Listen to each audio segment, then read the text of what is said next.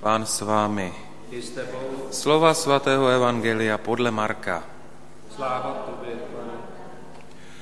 Učitelé zákona, kteří přišli z Jeruzaléma, tvrdili o Ježíšovi, je posedlý Belzebubem.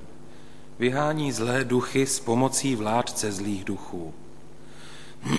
Zavolal si je a mluvil k ním v podobenstvích. Jak může Satan vyhánět Satana? Je-li království v sobě rozdvojeno, takové království nemůže obstát. Je-li dům v sobě rozdvojen, takový dům nebude moci obstát. Jestliže Satan vystoupil proti sobě a je rozdvojen, nemůže obstát, ale je s ním konec. Nikdo přece nemůže vniknout do domu siláka a uloupit jeho věci, jestliže toho siláka napřed nespoutá. Teprve potom mu dům může vyloupit. Amen pravím vám. Všechno bude lidem odpuštěno, hříchy i rouhání, kterých se dopustili. Kdo by se však rouhal duchu svatému, nedojde odpuštění na věky, ale bude vinen věčným hříchem. To řekl proto, že tvrdili, je posedlý nečistým duchem. Slyšeli jsme slovo Boží. Chvála tobě.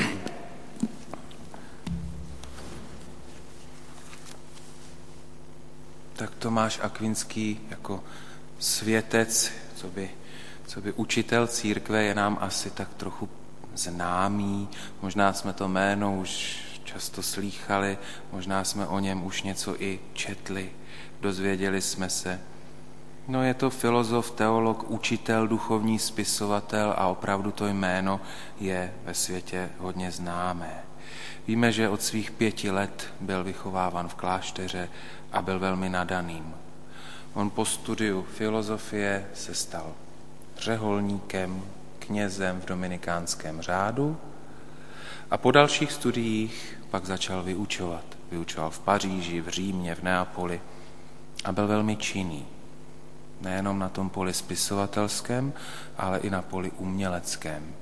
My kdybychom mohli vzpomenout, určitě každý z nás zná minimálně jeden jeho hymnus, který tady taky zpíváme, a to je ta nádherná píseň Klaním se ti vroucně. To je, prosím pěkně, text je z pera Tomáše Akvinského. No ačkoliv si musel být vědom všech svých schopností, tak nikdy vlastně nechtěl nic pro sebe. My u svatého Tomáše můžeme spatřovat, že byl osobností se silnou vůlí, s jasným cílem a že byl vlastně tou osobností, která prožívala v svůj vztah s Bohem.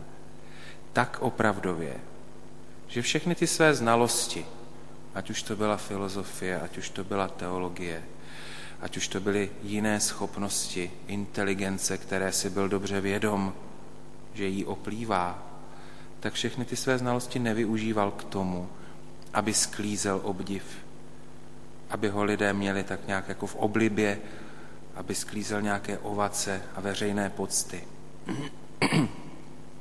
Všechno to, co znal, uměl, dokázal a věděl, tak prostě nějakým způsobem chtěl využít, hlavně pro ty druhé.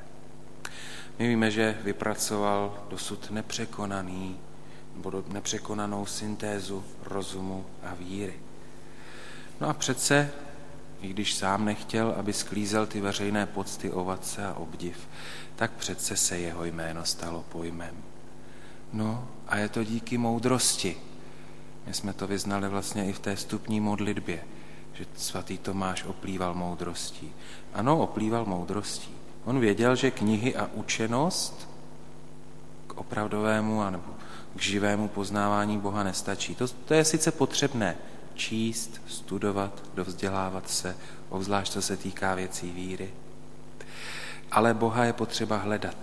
Hledat hlavně svým nitrem, svým srdcem. No tak k tomu je potřebná vlastně pokorná modlitba a uznání až takové nicotnosti všeho toho pozemského, všeho lidského. A takový sečtělý, vzdělaný, nadaný člověk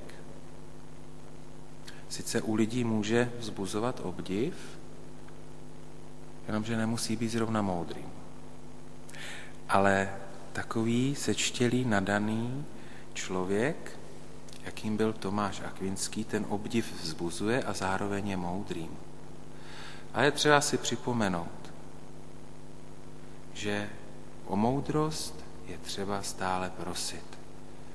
Možná známe sedmou kapitolu z knihy Moudrosti, z té starozákonní knihy Moudrosti, kde je nádherně napsáno, modlil jsem se a následně mi byl dán rozum. Prosil jsem a přijal jsem ducha moudrosti. Moudrosti, která je větším bohatstvím než zlato, než šperky, je větším bohatstvím, protože Bůh řídí všechny ty, kteří jsou moudří. Tak je jasné, že člověk, který oplývá moudrostí, zároveň žije vědomím, že je v božích rukou. A tak je na nás, abychom se taky upřímně modlili, prosili o dar moudrosti, aby v nás vždycky rostla a sílila, nebo rostlo a sílilo to vědomí, že i my a náš život jsme v božích rukou.